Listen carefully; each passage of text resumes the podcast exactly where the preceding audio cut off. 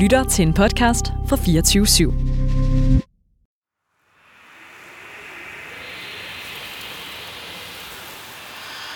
Du lytter til Nordic True Stories.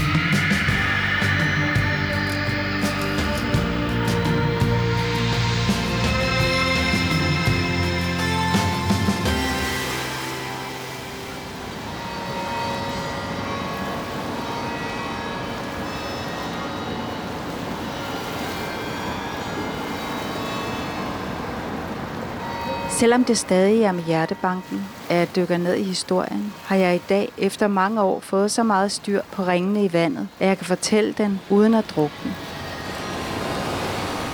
Jeg befinder mig lige ude foran vor Frelses Kirke på Christianshavn. Herfra ser Kristus dog ikke særlig stor ud, men i virkeligheden er han 3 meter høj og fuldender et af de højeste kirkespir i Danmark. Et helt særligt og unikt kirkespir med en udvendig spiralsnodet trappe, Jeg møder ham til en gymnasiefest. Han har langt og lyskrøllet hår, lyseblå øjne, der ser med en dybde, jeg ikke har oplevet før. Han er helt anderledes end andre unge mænd, jeg kender på det tidspunkt, og virker som en magnet på sine omgivelser. Og nu kommer jeg ind i selve tårnet. Arkitekten Laura Stature overtaler heldigvis Frederik den 5. til at fuldende kirken med det her helt unikke tårn, som jeg nu er på vej op til. 400 trin. De sidste 150 på den snoede, udvendige trappe. Vi er elskende, men også sjælevenner. Vi kan mærke hinandens humør, også når vi ikke er sammen. Og jeg kan vågne om natten ved, at han sidder ved min seng. Jeg kan have en samtale med ham, lige så virkelig som er han der, samtidig med, at jeg ved, at det er han ikke. I ungdomlig udødelighed lover vi hinanden, den, der dør først, selvfølgelig vil kontakte den anden, hvis det er muligt. Nu kan jeg se klokkerne heroppe. Jeg kommer op til de mange klokker herfra, hvor jeg står nu, kan jeg se en kæmpe stor en lige over hovedet. Og nogle lidt mindre klokker. Og nu er det jo automatiseret. Klokkespillet hver time.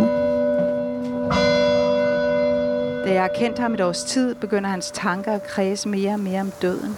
Han taler om at rejse til Østen, at vi skal springe ud fra et højt bjerg sammen, men jeg vil ikke dø.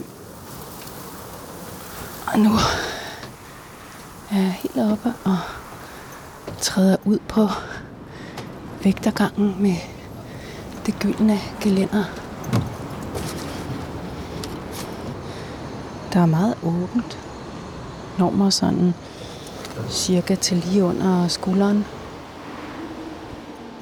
Han bliver mere og mere ustabil, går ud af gymnasiet. Lægen taler om galopperende ungdomsskizofreni. Der er ingen tvivl om, at han indimellem er både sygelig og syg. Alle håber, at det er en fase, at han får det bedre, men alt er forandret. Der er lange perioder, han ikke er i stand til at ses. Nu er jeg på vej op i tårnet. Det snåede spir med kovervægge og sådan nogle fladbuede øh, nischer med forgyldte rammer og det forgyldte rækværk. Der går også stadigvæk sådan til, til lige under skulderen. Men øh, trappen bliver smallere og smallere på vej herop. Sidste gang jeg taler med ham er i telefonen, dagen før han går op i vor frelser kirkes tårn jeg ved det selvfølgelig ikke med min hjerne, for så havde jeg kontaktet hans forældre, men i mit hjerte ved jeg godt, at han siger farvel. Det er en rolig, afklaret og kærlig samtale. Han lyder som om, han har det bedre end meget længe.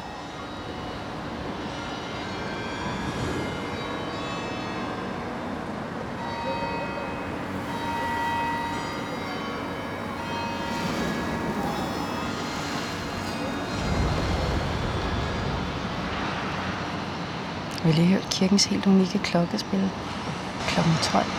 Det er lidt uhyggeligt at stå helt heroppe i toppen. Og jeg har ikke højdeskræk, men jeg må da indrømme, når kalenderet kun lige går til lige under brystet, så føles det ret langt ned. Jeg har også hørt historien om, at øh, arkitekten Tatura, han springer ud herfra, fordi der er en fejl i byggeriet, at tårnet er snået den forkerte vej. Men øh, det er altså en vandrehistorie, fordi han dør syv år efter tårnet står færdig. Og man overlever altså ikke et spring heroppe fra. Han står og taler helt almindeligt med en tilfældig kvinde, for derefter at kravle op og springe ud.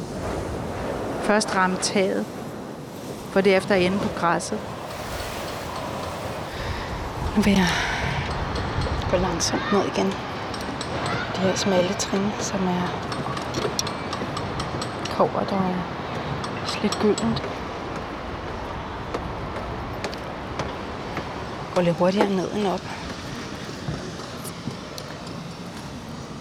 Og når jeg kigger ned her på siden af tårnet, så kan jeg se en af evangelisterne, der rækker en hånd frem.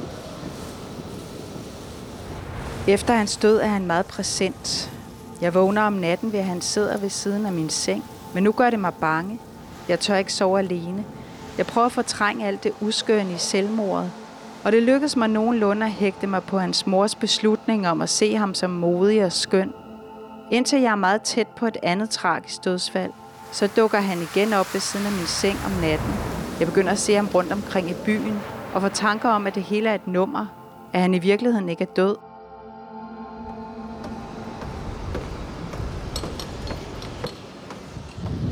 Godt med vind. Nu er jeg nede igen på vægtergangen. Så jeg ligger lidt ned her af den meget stejle trappe. Jeg tror lige, jeg går bare jeg træder lige et trin ad gangen. Alvorlig plade af angst og søvnmangel opsøger jeg en sorg- og kriseterapeut. Med hendes hjælp får jeg et mere nuanceret billede af selvmordet, også den grumme side. Via en kontakt i politiet fremskaffer hun vist ikke helt lovlig, men alligevel meget vigtig for mig. Rapporten omkring hans selvmord og den detaljerede beskrivelse af, hvordan han står i vor frelserkirkes tårn, det overbeviser mig om, at han virkelig er død. Ja, så er jeg nu helt nede i bunden af tårnet. Jeg skal ud igen. til sidebygningen med trapperne ned. Og vi fortsætter ned til gadeplan. I live er han en helt særlig og karismatisk ung mand, der gør stort indtryk på mange mennesker. Men det er helt sikkert, at da han rammer græsset nedenfor vor frelser kirkes tårn, spreder hans død ringe, lige så hurtigt som i vand. Ringe, der rækker langt ud i fremtiden.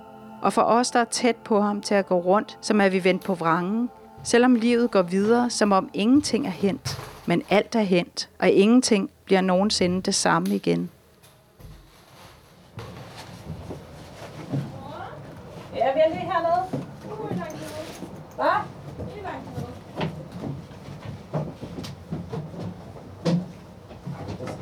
Er du ved at være der? Jeg, jeg kan se dit skygge, så du er næsten nede.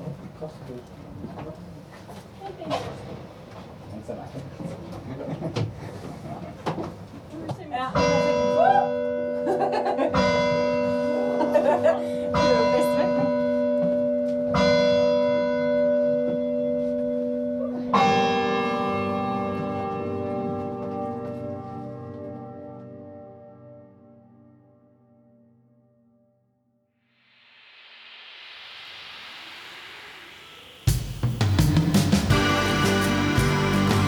Nordic True Stories er skabt af Nordic Podcast Academy, et samarbejde mellem Lydens By Struer, Danmarks Medie- og Journalisthøjskole, Soundhop Danmark og Rakkerpark Productions.